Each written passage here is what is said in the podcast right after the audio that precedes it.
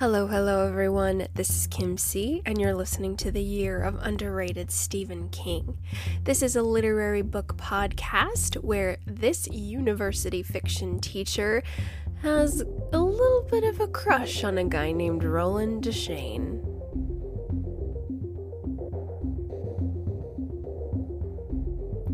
Hey, hey, everybody. Thank you so much for hanging out with me today. I'm super excited to be with all of you do forgive the little bit of a delay we had uh, over these past few weeks. I think Just needed a small winter's nap.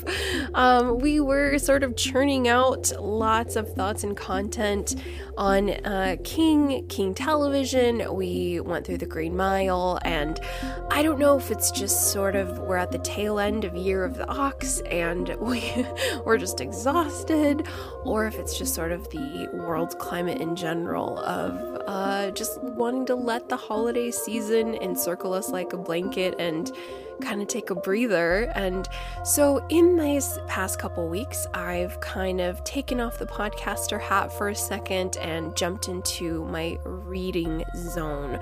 I decided to make sure I did not conclude the year 2021 without returning to the quartet. Uh, Roland and Susanna and Eddie and now Jake. Uh, I wanted to get back to these lovely people and finish out 2021 with the wastelands. So, as you can see, I've decided to split this episode into two parts.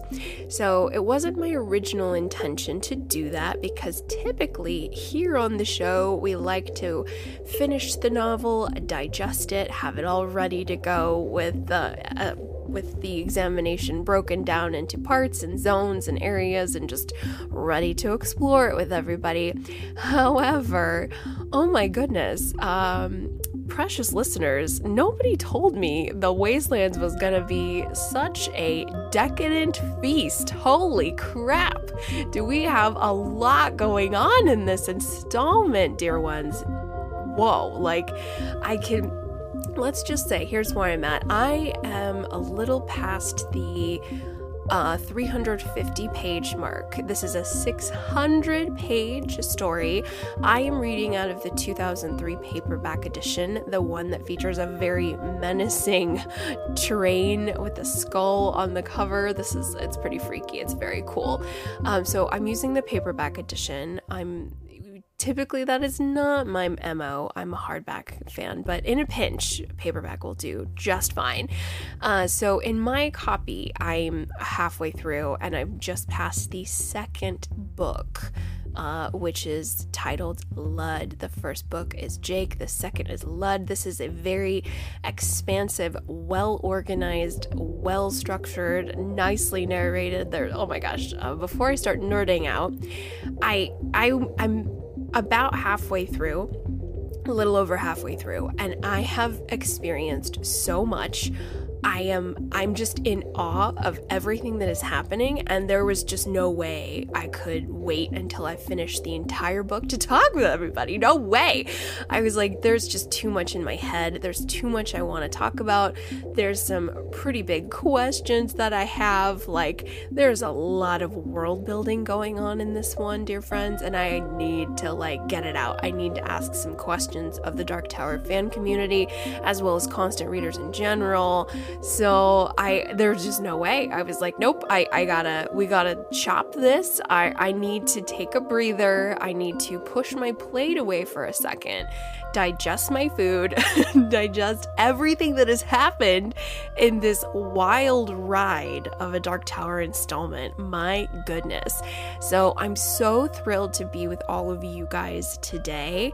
This is part one of two parts because I just had to. The Wastelands. Wow, folks. I Oh my gosh.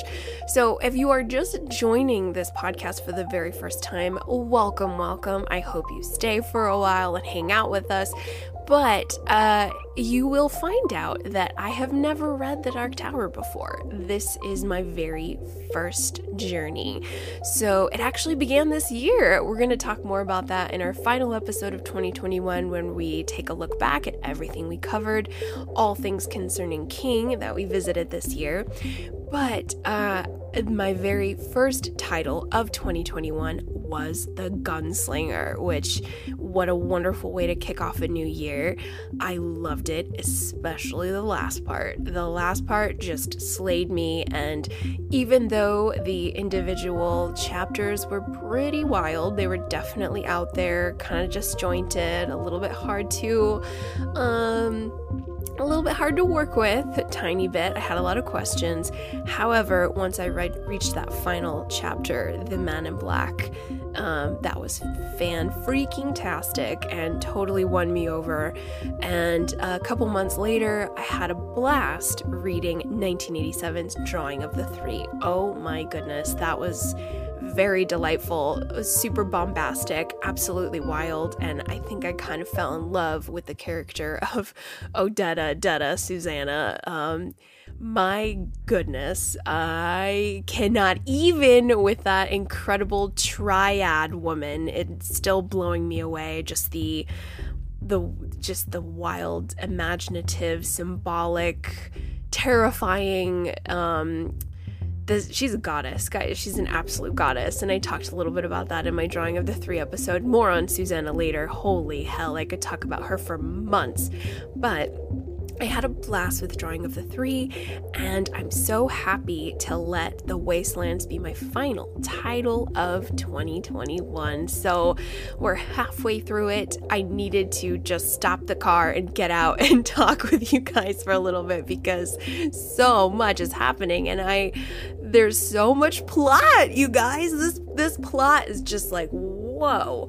Um, I I do feel like I a lot of us, at least here in the states, are in a kind of a post Thanksgiving food coma, and it really doesn't let up until mid January. You're kind of just in this fog of high calorie intake and cocktails and not wanting to be at work, and it's just it's just the winter months. Or as the uh, Scandinavian folk, specifically the Danes, it's hygge, hygge. We just want to be we want to be cozy, and uh, we just want our creature comforts, and this is that time of year for that. So, The Wastelands is a delightful title to be reading in this final act of 2021. So, I decided that I just needed to chat with you guys about it. This is part one of two. In this episode, we're going to take a look at what I'm enjoying so far. Uh, we'll, of course, check in with all of our characters, but there's a lot to celebrate thus far. We're going to, I'm, I might do a brief summary, I, but I don't know if I can, guys. This is just, I, I can't.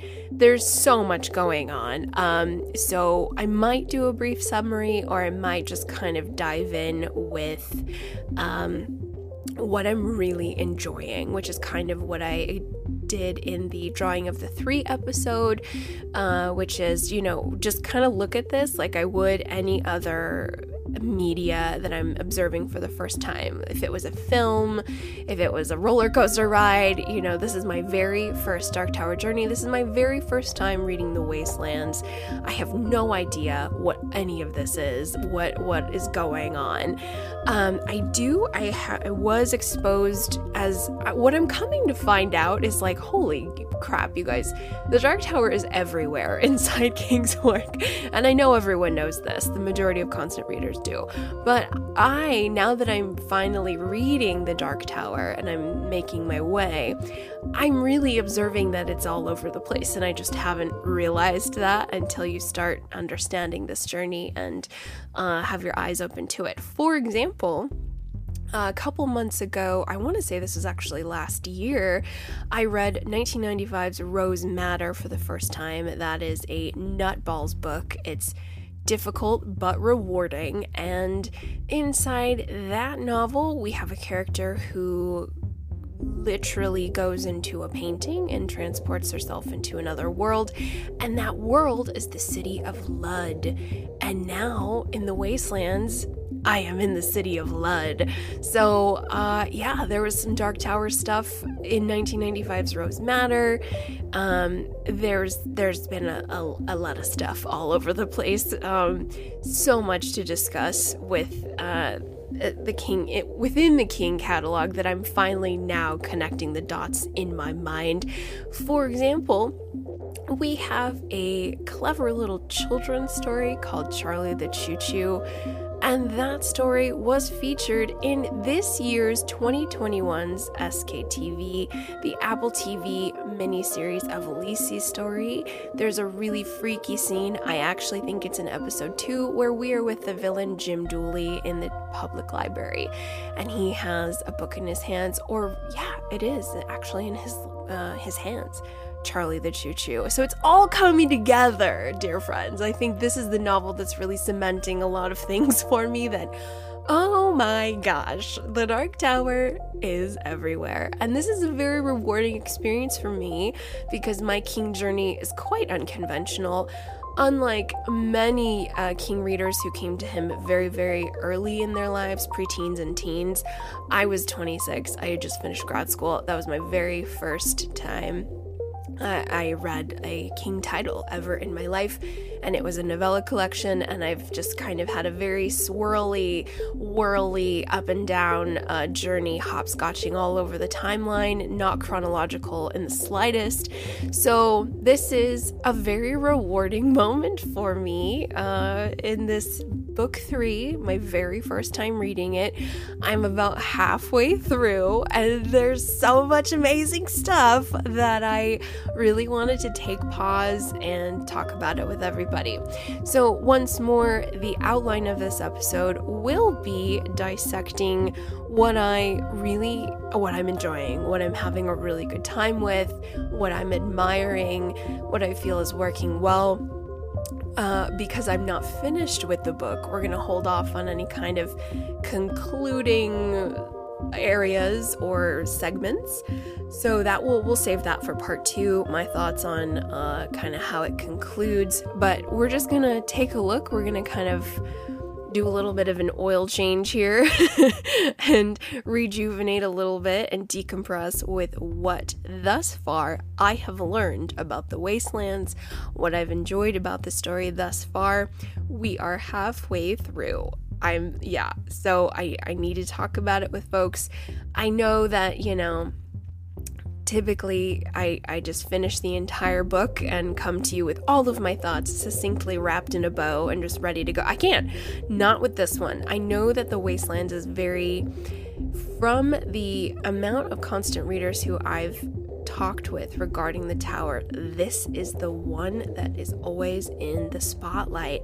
I think this is a very special title for a lot of tower junkies out there, and I'm hoping to learn more uh, or why that is as I go forward. I haven't peeked or read any of the synopses of other novels, trying to stay spoiler free, but this title feels very special. It feels very episodic, it's cinematic, it's very meaningful, and we are in the heart of this friendship adventure, this fellowship. We are in it, guys, and it's very rewarding and meaningful to the reader. I'm really liking it. Uh, but before we go deeper and deeper and deeper into this quartet adventure on the wastelands where they're headed to, I just, yeah, we gotta have a conversation. So I'd like to bring you my thoughts on these early observations of the wastelands. Uh, I'd like to talk about what I've learned thus far, as well as ask a few questions. I think Matt from Tower Junkies is gonna help me with this. We're gonna do a little bit of a progress report coming up to uh, help me understand some of these Dark Tower concepts because I think it's kind of like any course you take in school where level one, uh, you it just builds upon the other. So if you misunderstand any element and then you go to the next class and you don't get it, it's just gonna get harder. So I really need to make sure that I'm comprehending these Dark Tower concepts uh, before we go further, before we head toward Wizard and Glass. So This is going to be my final title of 2021. We are splitting The Wastelands into two parts. So, this is my very first time reading it. I hope you will enjoy some of my thoughts on the first 350 pages of this text. I I I'm having a really good time, dear friends. This is um, fantasy is not a genre that I hang out with a lot. Uh, I would say the only other fantasy author I really enjoy is Neil Gaiman, who I always considered a kind of dark fantasy, more, you know, more fiction than even fantasy, rather, more um, just literary almost, even though all of his stuff kind of has the fantastical.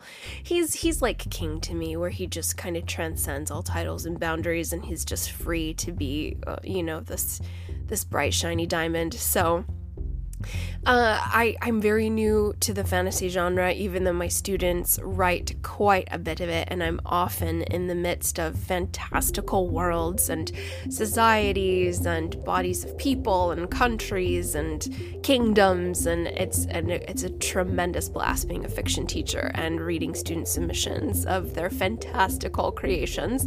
Um, but in my personal time, fantasy is not a genre I spend a lot of time with, so this is very new for me. Um, we we have a very unique situation with the wastelands. We have lots of western elements, as in like 1800s American Southwest kind of western, which King was influenced by a lot of the spaghetti western, specifically the good, the bad, and the ugly, for a few dollars more.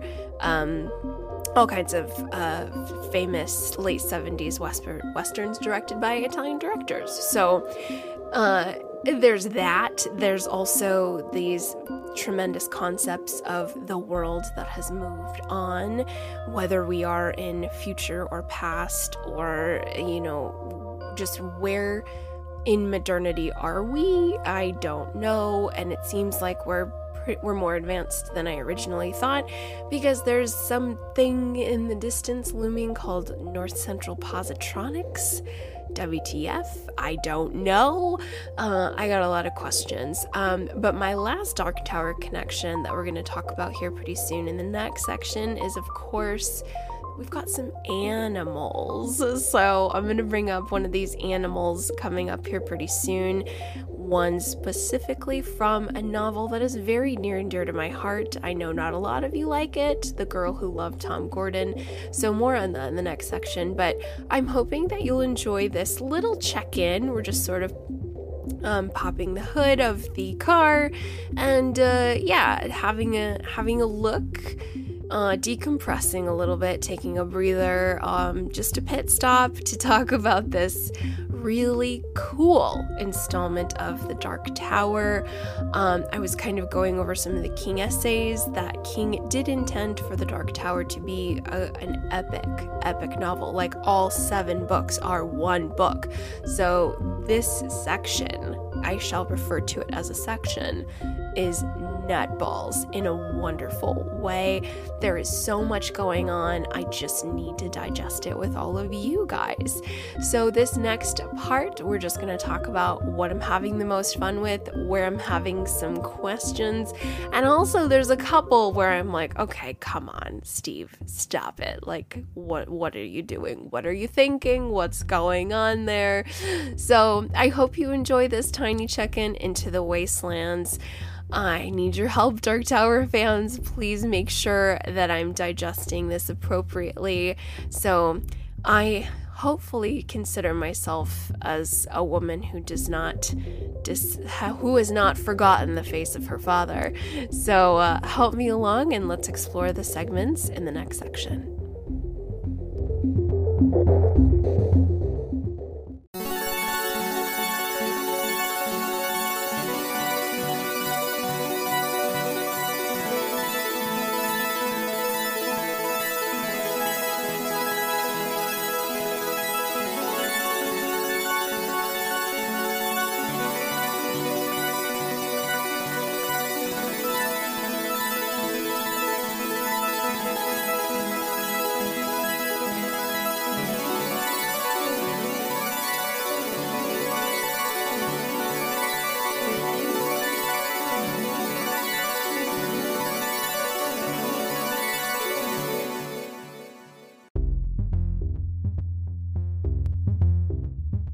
Dear ones. Thank you so much for taking some time out of hopefully enjoying your holiday season to hang out with me as I explore the 1991 title, the third book in the Dark Tower saga.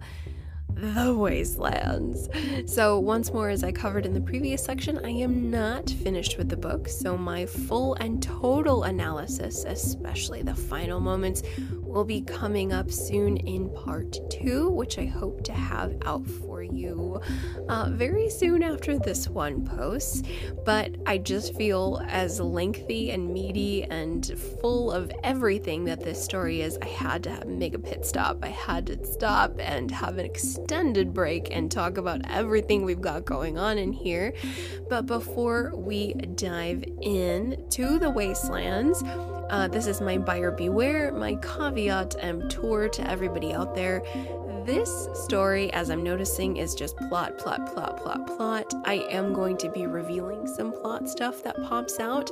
I also might accidentally kind of reveal some stuff in other novels. I'll do my best to not ruin everything for everyone, of course, but tread very carefully. In terms of the entire Dark Tower saga, thank heavens I actually haven't been spoiled as to how it ends or what the ending is or what happens to any of these characters. I have no idea. So, this is my very first time making my way through the Dark Tower series of books. I have never read them before. This is the first time, so uh, I hopefully won't ruin any Dark Tower outcomes because I just don't know what they are. So, uh, with that in mind, eh, tread carefully, knowing that I might I'm going to be talking a lot about this particular story, The Wastelands, as well as Drawing of the Three and The Gunslinger. But anything other than those three, that's all I got. So you're safe. So if you're a book or two ahead of me, I don't know where where you're at or where we're going. Um, so I hopefully won't provide too many plot spoilers with this discussion. But just once more, a heads up I'm only going to be discussing in this episode the first 300 to 400 pages because that's approximately where I'm at in my reading right at this second. I do not yet know how The Wastelands ends, but that'll be coming up in part two. I just needed to unpack and discuss what we have thus far.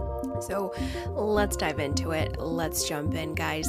What I'm really loving about The Wastelands is what King gets to do with this third installment in terms of making us, the reader, a very tasty sandwich. Uh, think, if you will, a, a nice panini, like a delicious smashing of ingredients between two warm pieces of bread. I am a little hungry as we were recording, but uh, we've got the first two volumes of the Gunslinger and the drawing and drawing of the three, and that's one slice of bread. With the Gunslinger, we've got this odd yet very entertaining, kind of curious collection of separately written somewhat interconnected stories, and they all kind of culminate into this epically awesome, super kick ass crescendo. The final chapter, the meeting of Roland the Gunslinger and the Man in Black, who is this mysterious, seemingly immortal, all knowing being who Roland has been chasing for a very long time. We find out what the Dark Tower is and have our brains just absolutely charbroiled. And that's our one slice of bread there, and then our other slice of bread is this absolutely wild ride of book two, Drawing of the Three, which begins immediately after the final moments of the gunslinger and reveals itself to be this absolutely super duper action packed story, completely bombastic, totally 80s, over the top, lots of wonderful character development which is a King fiction element that delights many, if not most, of his readers.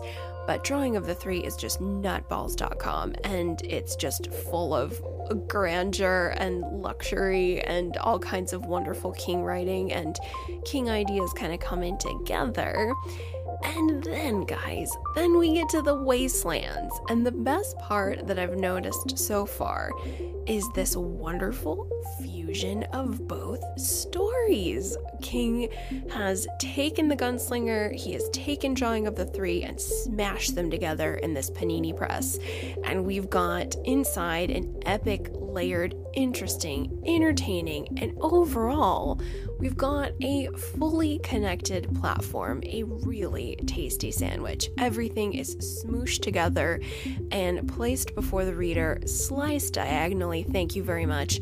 And this cohesive body of work is so accessible, dear friends. It's really fun to plug in with. And I I'm really enjoying that all of a sudden throughout the progression of the novel, all these people you've been hearing about in separate installments everybody gets together. And that's together that togetherness is really wonderful. It's working extremely well and there's just there's so much here guys. It's just a very tasty literary experience and I am here for it. I am all about it. So let's dive in specifically to the three points I want to share with all of you guys concerning what I'm really enjoying most about the this first half of the wastelands. So, number one, my topic is narrative structure because oh my goodness, it is just winning me over heart and soul. So, I think I might have touched on this a little bit in our intro section. We have two books in this 600 page, according to my 2003 paperback copy. We have two books inside. The first book, called Jake, goes to about page 303, and then the second, the Book of Lud, it will take us to the very end. And Inside the first book of Jake, we have alternating chapters. The first chapter is right with our squad, who we left at the very end of Drawing of the Three, where Odetta and Detta have fused to Susanna Dean. We've got Eddie Dean and we've got Roland. So we're with our folks once more. They're hanging out, they're doing their camping thing, they're doing their gunslinger practice. It's all really rad. Uh, and we kind of find out that Roland is a little bit of a tricky issue in his mind. Then we jump to sweet baby Jake. We have not heard from him in a really long time since the gunslinger in terms of directly interacting with his character. We heard about him a little bit in kind of a peripheral way in Drawing of the Three when his fate was changed a little bit with the character of Jack Mort. So good stuff there. But Jake, we get to hear from him, we get to interact with him, we see his life as an 11 year old in late 1970s New York City, and he too is plagued with the same kind of mental tug of war due to the fact that uh, I think he and Roland have a little bit of brain scramblies. He was killed in one world, he was killed in this world, and then yet he survived in that world, and all of these fate threads are really tangled and jumbled, and that's causing quite literal insanity.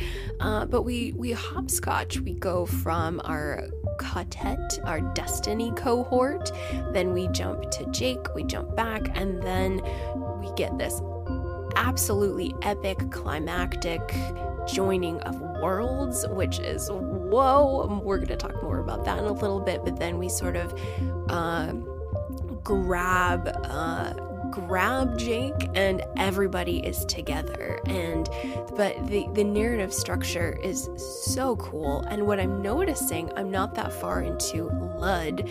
We are in the city of Lud with the Destiny group our and it's a very different kind of book, guys. It is, the tone has shifted, and it seems like the first half of the novel, we're just trying to get our people together and establish them together and really solidify the reader with this understanding of Ka and Quartet. And these guys are supposed to be together and they're all connected, and it's a really beautiful dynamic.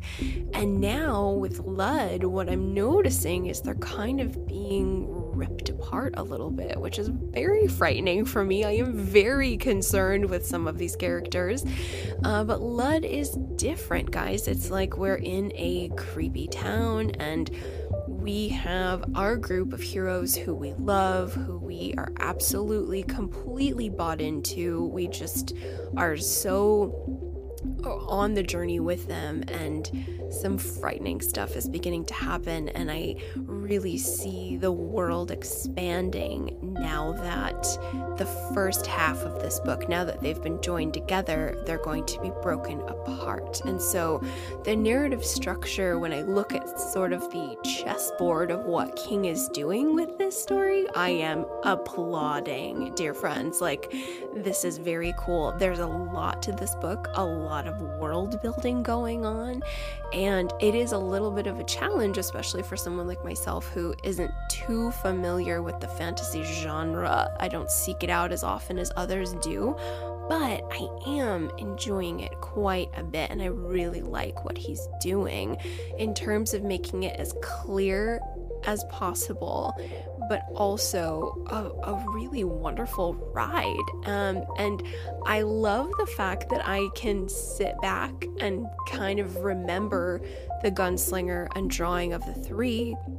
And I feel like both have all come together. The sandwich has been made for me. I get to enjoy it, and I'm just not really confused anymore. Everything is brought together in terms of the previous two stories. So I really, really like that. And I think narrative structure has done nothing but exacerbate the good. So I'm really, really pleased with what I've been able to observe thus far. I love the two books. I love the change in tone I'm seeing and reading about. I love this journey of the characters finding each other and all getting to the same place with the alternating chapters, lots of development, great detail. I am a fan. All right, let's head to my second point, which is the pairings. The pairings that I'm noticing are well, I'm a little swoony. I, am really enjoying the character relationships King is creating. Number one, Susanna and Eddie.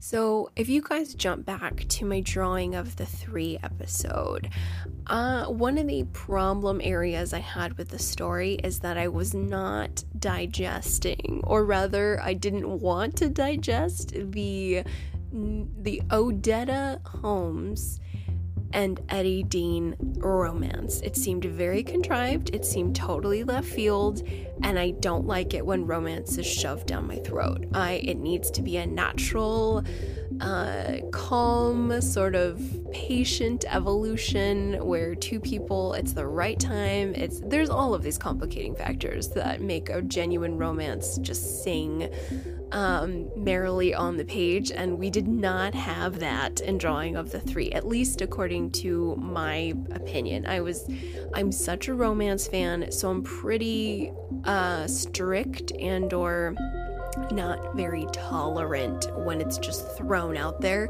and I have to suspend my disbelief and just go with it. However, now I'm totally on board. I'm totally on board and I I know this might be a poor comparison, but I don't this is just a side tangent. I am so smitten for the new uh well rather the uh the, the current celebrity romance of Ben Affleck and Jennifer Lopez. If you guys didn't know, they are back together and it is magic. I am here for it. I don't care if it's a publicity stunt. I am it's real to me and I'm on board. I love it. I love it. I love it. It's like my favorite thing this holiday season. And I feel that same kind of joy and magic for Eddie and Susanna. I think that King is now showing rather than telling, which is what we had in Drawing of the Three. He was telling us they were together and loving each other, and that Eddie just, you know, adored her. And it was like, yeah, right. Eddie's like 21 and a dum dum. No way. But now it totally works because now King is showing us their intimacy and their sweetness and their care for each other, the way they talk to each other, the way they look at each other it's really it's feeling very lived in it's feeling genuine and i'm I'm a believer. I'm a believer of Eddie and Susanna. I want them together. And I'm actually at a point now where I do consider them married because I think Susanna, with the name she chose, like that is her kind of commitment. It's as committed as she can be to this man by like choosing his name.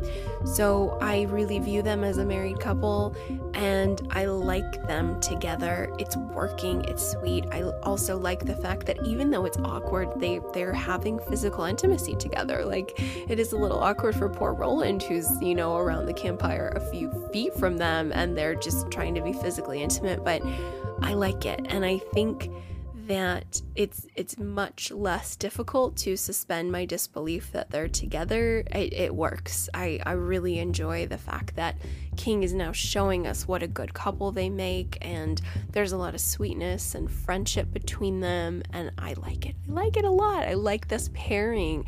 I'm also very concerned. I'm very wrapped up in this romance because I believe in the first hundred pages we get a tiny little something something where Susanna says she has missed a menstrual cycle and she's a little concerned, but guys, I think I think her ego's prego and oh my gosh, they are in the wilderness and they are now in the city of Lud, which I'm not a huge fan of. More on that later, but I'm very concerned because if she's got a bun in the oven, I am concerned. I'm concerned for her. I'm concerned for, um, yeah, for for everybody involved. But I'm I'm also, uh, yeah, that is a, a new heaping of drama. That is a side of drama in potato salad form that served on our plate. So I'm uh, I'm eager to find out more about that and if that's going to be a thing that King uses.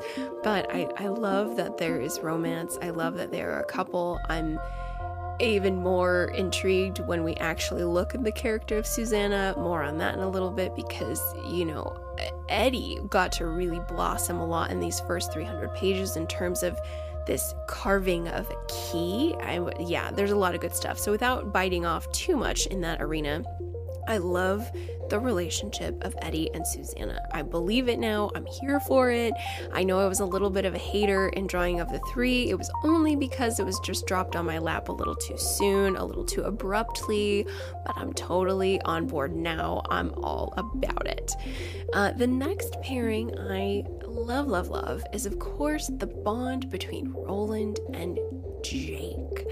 I, oh gosh. So in Gunslinger, I, you know, Gunslinger is such kind of, I look back on it, the complexity of it, the kind of random stories connected together, but I don't know if the bond between Jake and Roland was as established in the Gunslinger as it is now because there's just there's just so much newness happening and there's mutants and there's an oracle and we don't know where they are and we don't know what's going on with Roland's past and and this guy named Court and this hawk named David and it's either hawk or falcon. I might be getting my bird species wrong.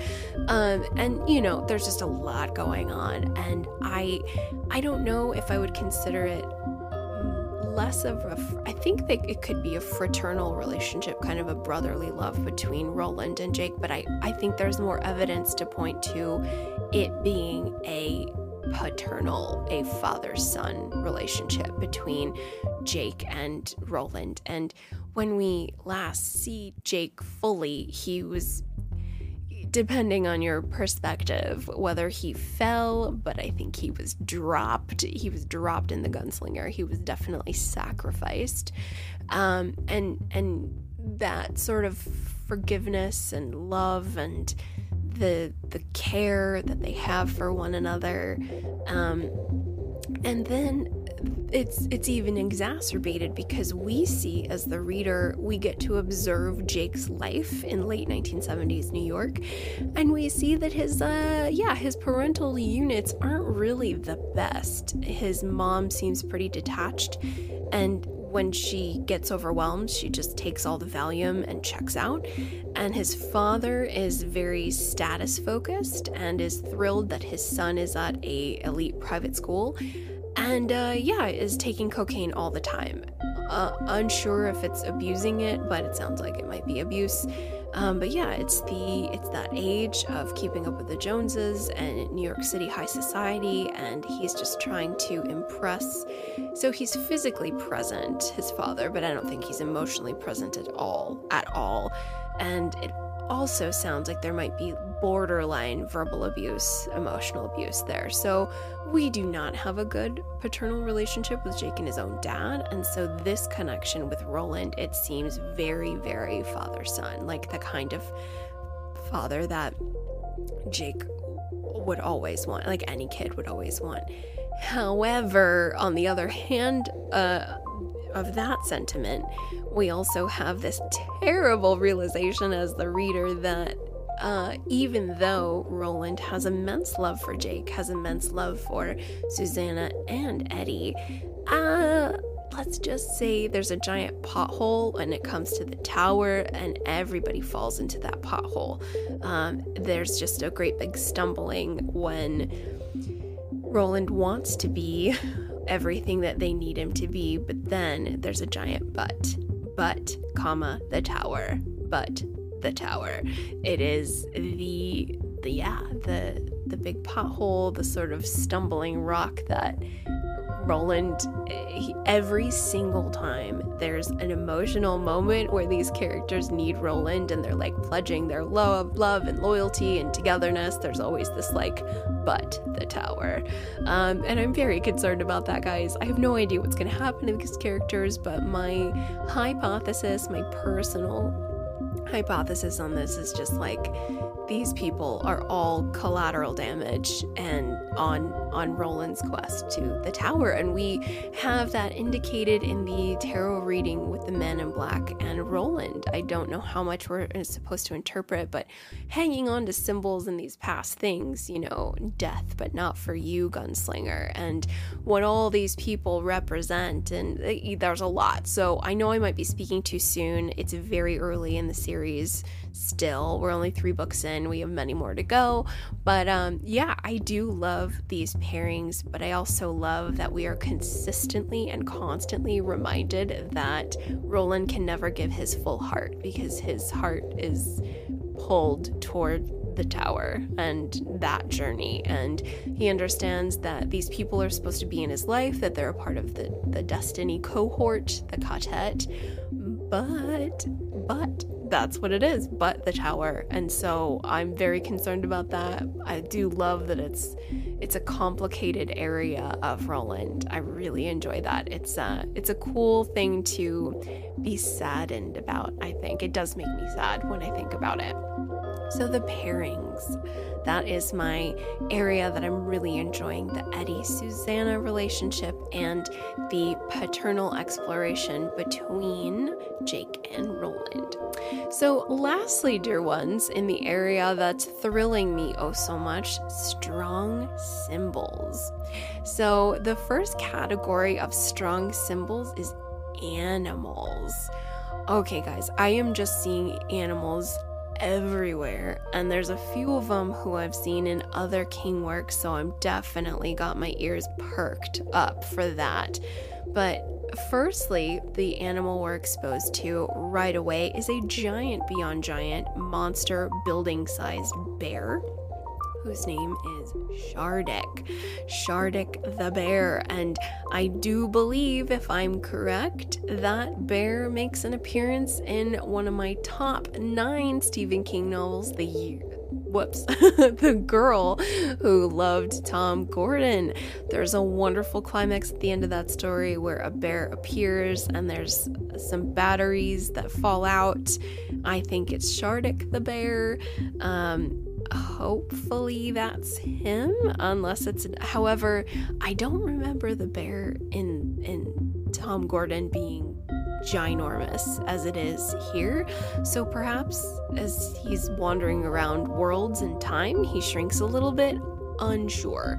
Uh, but we have shardik the bear who's really large and he's a, a guardian of sorts. He's very old. Um yeah uh, there's a bear. Next, we have mention of a spider or spiders. That is a recurring animal um, arachnid species that is mentioned, and I'm a little concerned because I know of a spider who lives in Derry, and that's all I'm gonna say there. Uh, and so I'm wondering if there's a correlation. I'm assuming there might be, but uh, there's some spiders in Jake's arena when we're following him around uh, New York City. There's some spidery things where it's a recurring symbol that really causes the reader to grab onto it. So I did. The next animal symbol we observe is a turtle. So once more, I also know of a turtle who hangs out near Derry. Um, that one's pretty big. Uh, I believe the turtle is Maturin or Maturin, however you want to pronounce that uh, name. That is from the novel It. That's all I'm going to say there. We've got a turtle, um, so I'm assuming these animals are connected to the tower. Shardik, the spider, Maturin. Um, yeah, so turtle, spider, bear. The last animal we have I am smitten kitten for this guy because my inner seven year old is just singing over the fact that we have a precious animal. This little guy is known as a Billy Bumbler, and he is described as half raccoon, uh, half dog, like a doggish raccoon hybrid kind of thing. He repeats sort of the last couple um, vowels you you utter and his name is Oi because Jake started, you know, saying, Here, boy, here, boy, and he just heard the Oi and just would repeat it over and over again. I'm super in love. We have a precious little creature who walks around, who adores Jake, who uh, is part of the quartet, I think, I hope, but he seems to be sticking around our, our group a little bit, and that is Oi. Oi is this little guy, guys. He's like a raccoon dog thing who talks. So, we've just got little animals all over the place and I'm I'm very into it. I'm very into what they represent, what they mean. So, hopefully, more on that later. So, next we've got some colors. Uh, firstly, red, specifically attached to red rose petals.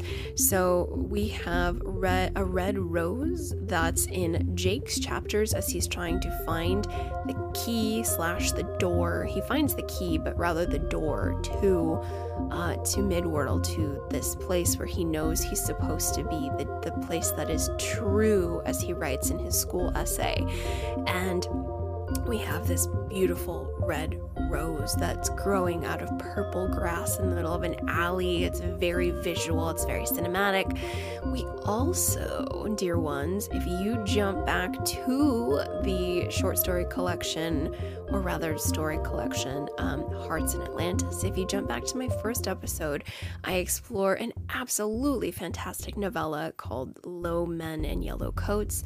There is a lovely uh, character in that novel named Ted Brautigan. I do believe he is connected to the tower, unsure how or where or why, but in the very last story of uh, or, or, rather, in the very last part of Low Men in Yellow Coats, I believe, he. Oh, I could be getting that wrong. It's either at the end of the novella or the end of the collection. I'm unsure. He writes our main character, Bobby Garfield, and inside the envelope are red rose petals.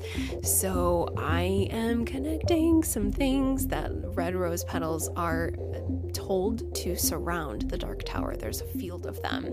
So I, yeah, there's something about that. Also, yellow. Uh, the color yellow, I don't know if I think I might have mentioned this once before, but in general, yellow for me is representing the ominous and villains.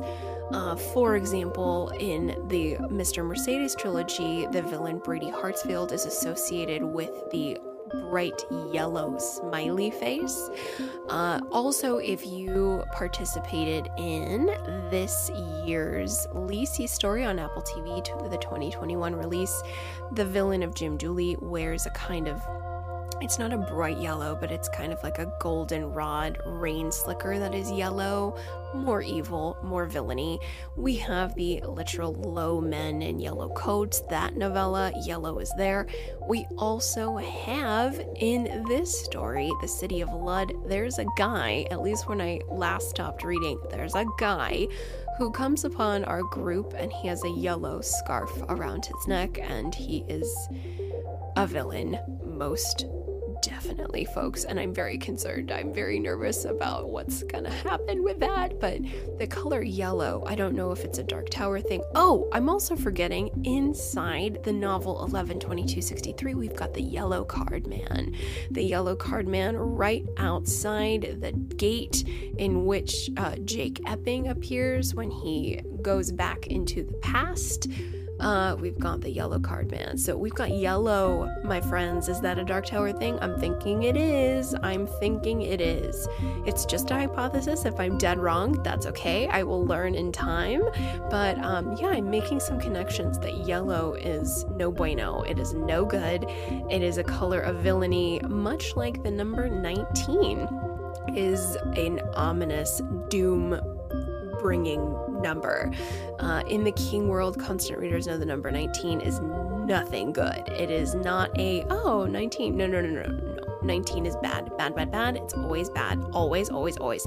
It is a, it just brings doom. And it, uh, it every time it's associated with anybody, it's not a good thing.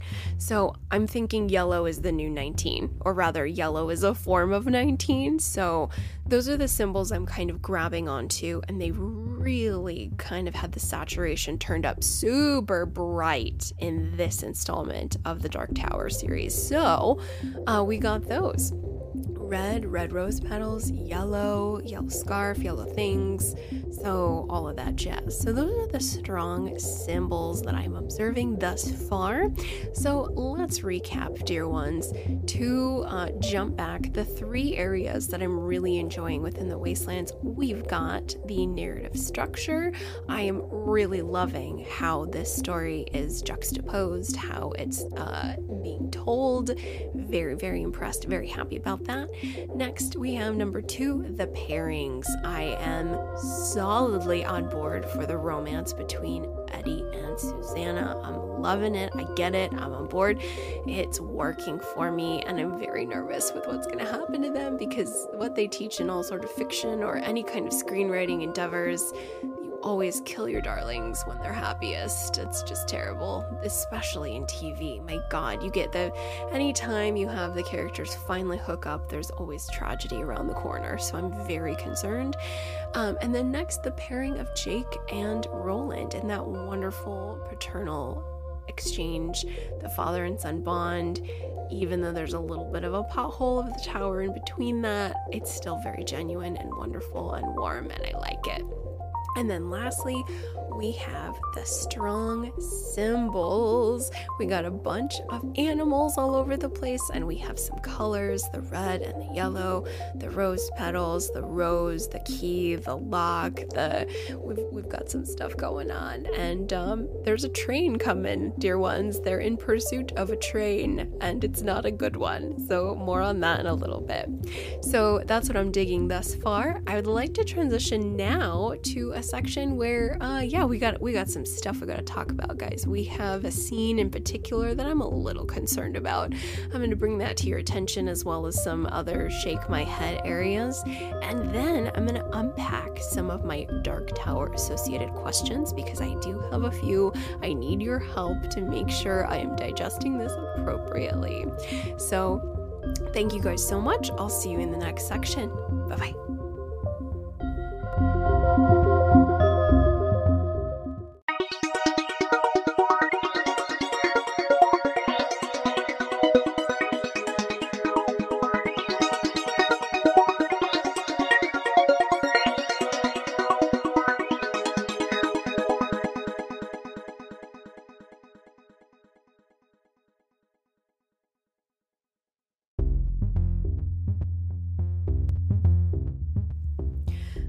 Precious listeners, thank you so much for hanging out as we explore uh, the first part a two part episode comprising the 1991 story The Wastelands Book 3 in the Dark Tower saga. So I hope you've been enjoying what we've covered thus far.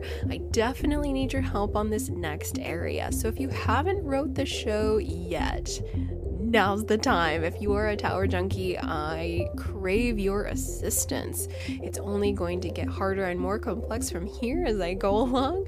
So I would love if you would write into the show at underratedsk at gmail with any thoughts that you think might assist my comprehension of what's going on. Because, uh, yeah, this stuff is important. I got to get it right. I got to make sure that I didn't miss anything, and it's very possible that I did. So, this is the section of the episode where we're going to talk about some of the areas I have some questions, as well as one scene in particular that I'm just struggling to understand. So let's start with that one. So the, the I only have this is the only one that I found is like the most troubling. Um I'm just a little curious about it and I'm trying to connect the dots. But this scene involves the entity Detta Walker, which, if you guys remember, this is, of course, the very evil, malignant, psychopathic identity that lives inside of Odetta Holmes. Odetta Holmes is like the wholesome uh, freedom fighter from the 1960s and grew up with a, a very privileged life and but she did encounter some tremendous tragedies, both from Jack Mort, this terrible serial killer villain who we learned about in Drawing of the Three. But her destiny as it uh, might unfold, involves this super frightening woman named Detta Walker. So Detta returns a little bit uh, to aid her friends and to assist Jake coming through, pulling through his world into their world. And uh, for whatever reason, there has got to be a very stiff toll to pay in terms of a very um it's dangerous. And this is a very climactic area of book 1 Jake where Jake's trying to come through in he's found the doorway in a very old sort of ramshackle location uh, as it kind of revealed itself to be. And this monstrous thing is trying to eat him the the floor really like the floor the walls and there's jagged shards of wood and splintery sharp everything and it's very action packed it's super climactic. And then on the other side we have eddie who's got to carve the key roland who's got to like do his part and then we have susanna who realizes that there's this sort of demonic entity slash presence that is blocking the door so, before we talk about the actual scene, I will have you guys jump back to my drawing of the three episode because in that episode, I. I am absolutely blown away by the character of Susanna Dean, guys, because she is a three in one woman. She is 10 out of 10 on the complexity and the wow scale. Like, I am just the imagination, the, the way this lady is just unfolding like an onion in the wildest way. But I do have a theory and a hypothesis that King might have potentially, if not this exact goddess, but a goddess.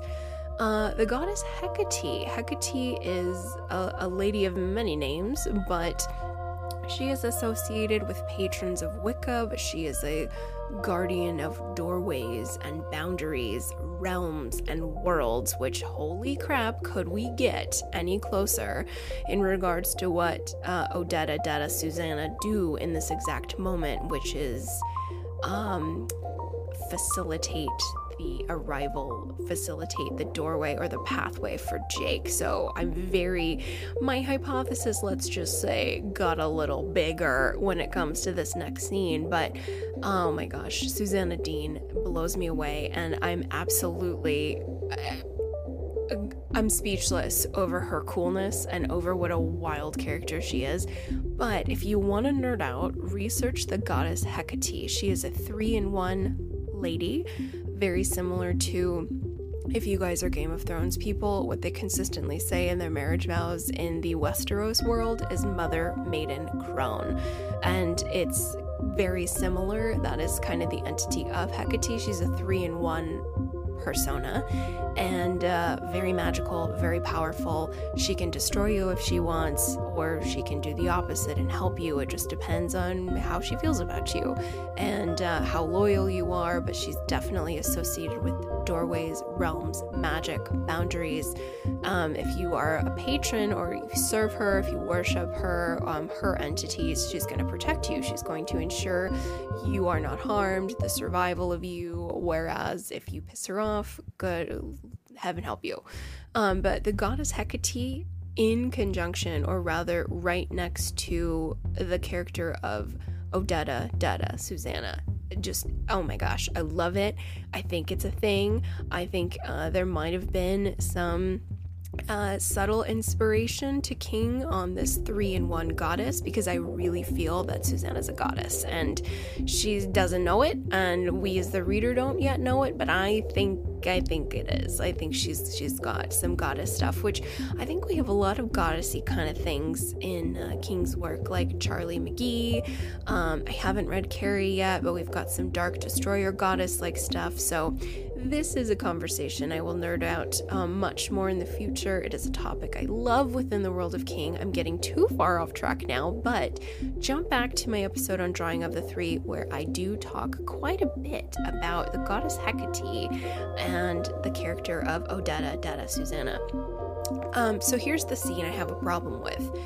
Uh, Susanna summons Detta to battle this demon that is preventing Jake from coming through. And however, this demon sort of manifests in a incubus kind of way because I don't think it's a succubus because I, I am assuming it based on King's description, based on the text, based on what we have in the text, it is uh, phallic in nature, it's a little rapey, and it definitely is striking me as sort of like a male incubus like entity. Um, and we we get some wild descriptions, such as um, Suzanne, or rather Detta, proclaiming that it's like being raped by ice, like icy, sharp, cold, terrible. And basically, it is rape. Like, Odetta is being raped by this demon thing, and she has to let it happen, and she's kind of battling with it via sex. And, like, it's wild. And unfortunately, dear friends, like, Detta is so over the top. She's so bananas and crass that, like, she makes me laugh inappropriately. And, uh, I have to drop an F bomb here. This is a direct quote from the text, so please cover the ears of young listeners if they are in attendance. But she, the direct quote from Detta Walker is to this demon, I'm gonna fuck you to death. like, like, and it just, oh god, it's just, yet it is like a rapey thing, and we know it's a rapey thing because in the text, King talks about or rather reminds the reader how Detta, when she would take over Odetta's body, she would go to these roadside bars and she would flirt with these dudes and she would definitely go way too far with the flirtation. Like she would get into the car with them, acting like she was gonna um, allow them to have sex with her, and then she would just like jump out last second or say, Nope, I'm just kidding. Like, JK, I don't know what you thought, but I'm done. I'm over it. You're boring now. And a lot of them would like slap her in the face. They would try to hurt her, but she always managed to wiggle away. And so in the text, we have this terrible sort of cosmic rape going on. We can't see the entity, but Detta is describing kind of what's happening. Um, or rather we're hearing about it from her perspective. And it, there's this this area in the text where it's where she says she's getting what she should have what what what was bound to happen to her all those times when she was messing around and being very risky with men. It was like coming full circle the consequences to her actions. And it was like this is not okay. This is uh, I mean, Detta is nuts and wild, but I don't want rape for anybody. Ever. Man or woman, anything. Nobody deserves rape. This was rough. But I guess my question is, is like, um, is this a thing in terms of, is this kind of very strange rape scene something to do with the Crimson King? So, if you guys jump back to the gunslinger, there's that very strange area of the story. I think it's in the city of Tull still, where Roland is with this lady, Sylvia, who has kind of bewitched the town, and she is pregnant with the Crimson King's baby, I think. Am I getting that right? Question mark. But Roland kind of, this is nuts. Uh, I actually, in my episode of The Gunslinger, had a very hard time with this part, portion of the story. I actually had to read it out loud because I didn't understand what was happening. But from some of you beautiful listeners out there, you have wrote me and kind of informed here's kind of what went down in that scene, which was immensely helpful. Thank you so much. But it seemed like Roland and his uh, very celestially powerful guns, his weapons were able to kind of abort this Crimson King fetus thing. Um, I know that sounds wild. Please jump back to my episode for greater context, or you can pick up the the gunslinger yourself to kind of refresh. But the Crimson King, if he's just like impregnating people all over the place, that seems maybe that's his MO. He's very like Zeus, the the father of the the Greek pantheon who went all over Greece just impregnating random women and all these women had like demigods and that's how you get Hercules, that's how you get a lot of the heroes. Um, that are just demigods. Their father was godlike, and so I don't know. I'm I'm just getting a little off track there, but this rape scene was very strange, um, and I was laughing inappropriately because it's Detta, and Detta is so inappropriate and wild.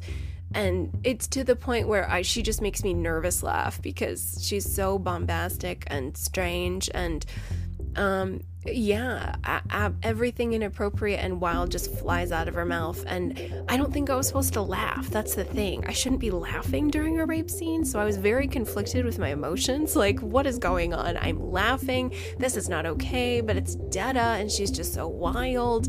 Like, Detta is so wild. I don't know how they would ever bring her to the silver screen. Like, how they would ever do a film adaptation with with Detta. Like, she's just they would have to kind of revise all of her lines because there's just no way it would ever be able to work in modern day, which is no way. But anyway, so we've got a kind of cosmic rape scene with Detta suffering it from this entity. We're not exactly sure. However, I might have missed something. There was a lot going on. There was Jake almost being eaten by this wooden house thing. There was Roland trying to come through and help him. There was Daddy uh, Eddie who's like screaming and freaking out. This was a very action-packed scene, so it's very possible I missed something. So if this is not a Crimson King thing, which to my understanding, he's like a big bad, he is um, sort of the puppeteer of the Man in Black. The Man in Black serves the Crimson King, if I am correct. Tower Junkies, help me. I don't know if that is correct.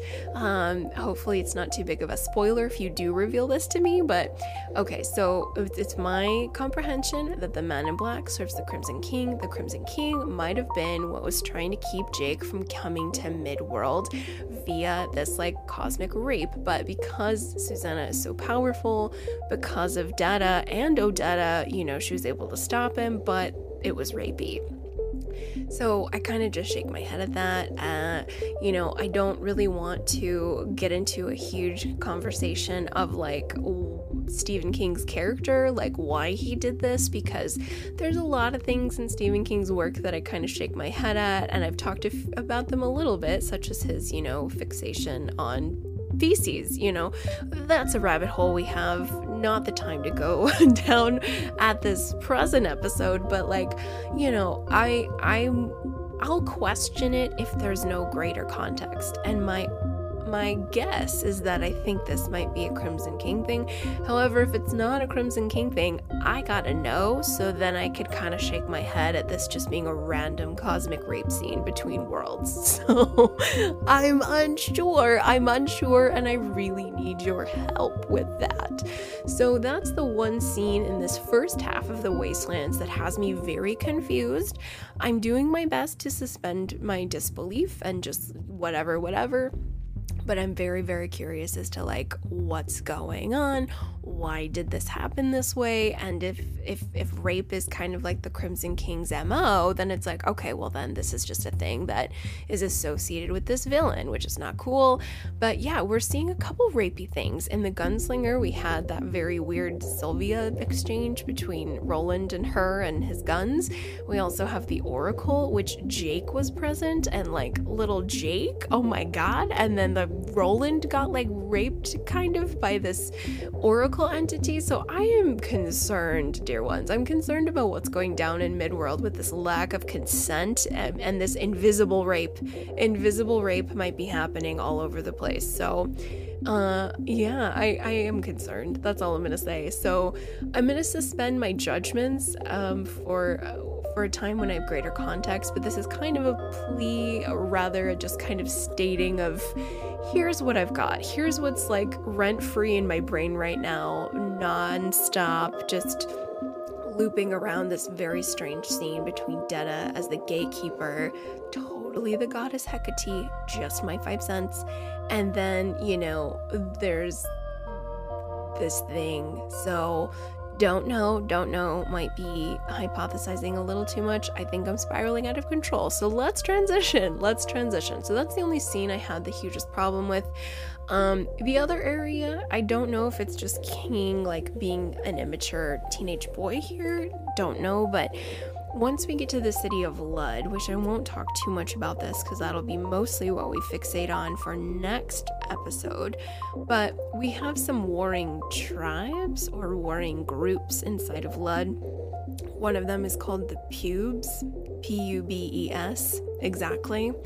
I didn't want to go back to seventh grade, but King forced us, so I'm kind of like, okay, what's going on? Um, don't know, don't know about that. Uh, so I did have one question to the Dark Tower fans out there. I'm hoping you could assist me. So here are my big questions. I hope you write into the show and assist. Um, the first one is I'm having a little bit of trouble understanding the beam. So because I am a verbal processor, which is why podcasting is immensely helpful for me, but I'm one of those that just has to talk it out. So it's my understanding that is the beam kind of a yellow brick road to the tower? The yellow brick road I'm referring to, of course, is that from The Wizard of Oz, which Dorothy follows it and it leads to Emerald City. Emerald City is where the wizard is, which is where she has to go in order to get back home to Kansas. But the beam is, as far as I can understand in the text, it is a blast of light or color, and we are able to see it in the sky. Yes? Question mark? Or is the beam kind of yellow brick roadish, where it's kind of how each town has mapped the beam, and the beam is the map to the tower. I guess I'm struggling with. I, I know I've spent some time rereading the text, rereading the area where Roland is explaining to Susanna and Eddie, like, this is the beam, this is the thing. It's right, er, it's very early in the story, but it's like, I don't think I'm getting it. Is it a blast of light, like a light beam? Very much like the Eye of Sauron, where it's just this this this beam of light, like this spotlight that they use for, you know, the bat signal kind of thing, where it just shoots up and you can follow it anywhere in midworld and it'll lead you like what's going on i i missed something i think i missed something with the beam because i'm thinking about it and i'm like this is not right I don't know if this is right. So, the beam. The second question I have is uh, within the city of Lud, we have uh, this frightening character with a scarf around his neck. I don't have his name right in front of me on my notes because I'm still reading that part, but uh, I'm very nervous. And he has um, taken Dear Jake. I'm very concerned, but he has what's he's not looking too hot and it sounds like i mean he's extremely old but i think roland says something about like it looks like he has a horror's disease quote and so i'm curious about this because if you jump back to the 1995 novel Rose Madder which is so underrated and definitely needs some more eyes on it we have the character of Rosie McClendon Daniels. She walks into a painting and she is in the city of Lud, which is very cool. And she meets this lady, this sort of very cool Grecian looking woman on a pony facing a, a, a sort of ruinous, like stone area. It's some ruins. And this woman named Rose Madder, who is very kick ass as the novel progresses, but she kind of is isn't looking too hot herself and she's got a flesh eating kind of thing where it looks gray and black and decaying. And is this a thing in Lud? Am I, you know, this might be better left for the next episode. I might potentially find out the answer to my own question if I continue reading the book, but I couldn't help but think about Rose Madder, and she's in the city of Lud with her companion Dorcas, and they I don't know if Dorcas had the same kind of affliction, but Rose Madder did, and she has like this kind of rot about her. So I don't know if this is like a Lud leprosy of sorts. Like, um, it's not exactly leprosy, but maybe it's kind of a Lud brand of of human decay, but you're still alive, but you're kind of rotting. Um, so I'm wondering if that's what this freak show with the yellow scarf has, who's taken off with our precious Jake, and we are inside the city of Lud. We're trying to find a crazy train, quite literally a crazy train. Um, and so, yeah, I I would like to know if is there sort of something about Lud that I'm not that I didn't digest yet in terms of are people there afflicted with some kind of disease? If so, please let me know. Um, because then uh, Rose Madder and Wastelands will definitely sandwich in a really cool way. And I would like that because we're all about sandwiches in this episode. So, um, yeah, that's all I got, guys. So, to recap, if you guys could be of assistance to me and discuss the Detta Walker cosmic rape, that would be great. Um, I would also like some assistance on why we have a tribe called pubes, if that's a thing. Uh, I need to better understand the beam. I need to visualize it more. If anybody has some direct quotes there for me, please shoot them my way from the novel so that way I can revisit the text and figure out exactly where I might have got convoluted. And then this disease of Lud citizens is that a thing? Is that a thing? Or was that just a one off for the novel Rose Madder and it really doesn't have anything to do with the Wastelands? Or is there a correlation? I would love to know if there is a correlation. So, that's all I have for you folks in this first exploration, part one of the Wastelands. I'm right around page, I think I'm almost at page 400. My hope is that I will have the second part out for you very, very soon. Do forgive me immensely for taking such a long hiatus. It was definitely unexpected, but sometimes it happens, and we're in this for the long haul. So every now and again, we might have a little bit of a break, but we promise to not be gone for forever because we, the the road of king is stretchers ever on and we are in it to travel it with all of you. So do forgive the delay on getting this content out to you um, but we would love to hear from you as we are making our way finishing up the wastelands. This is such a meaty book dear ones. This is so expansive and rich and exciting and i really enjoy that everything's coming together. Everything is coming together and that is so exciting. So I hope to have the next part, part two of The Wastelands, completed for you in the next few weeks. And definitely, definitely, we are going to have a wrap up episode, probably dropping around New Year's Eve, my favorite day of the year. New Year's is my favorite holiday of them all. We are going to look at our year of underrated king. We are going to take a look at everything we accomplished this year, the books we read, the shows we watched, and we're going to have a little countdown of our favorite villains, our favorite heroes, our favorite moments, sidekicks, all that good stuff. You can jump back to the best of underrated King 2020 to kind of see the format I'm going to be duplicating. It's a lot of fun. Um, if you have a category you would like me to explore, definitely let me know. Right into the show underrated sk at gmail we would so love to hear from you on any of the dark tower episodes i've covered thus far the gunslinger drawing of the three and now the wasteland so please assist me, Tower Junkies and constant readers. I really, really need your help. This is important stuff. I don't want to get it wrong. And I would like to, you know, have as much richness and reverence as I can for this immense body of work. So, if you guys haven't already, please share the show with a King fan or a fellow book reader and head over to Apple Podcasts to give the show a five star. That is my Christmas wish. If you would be so kind, you can either drop a five star or say something nice about the show if we have brought something lovely to your life or added to your King reading or your King journey. That would mean the world to us who we're reaching who we get to spend time with all over the So that would be the best present ever if you're in the realm of gift giving. That would be uh the best one in the world. So that's all I have for you guys. Thank you so much for hanging out with me as we explore part one of the Wastelands. And I will be back soon wherever you are. Uh, please take care. Bundle up if you're in the nor- northern hemisphere, and if you're in the southern hemisphere, especially my Aussie loves, enjoy the beach. I'll see you soon. Bye bye.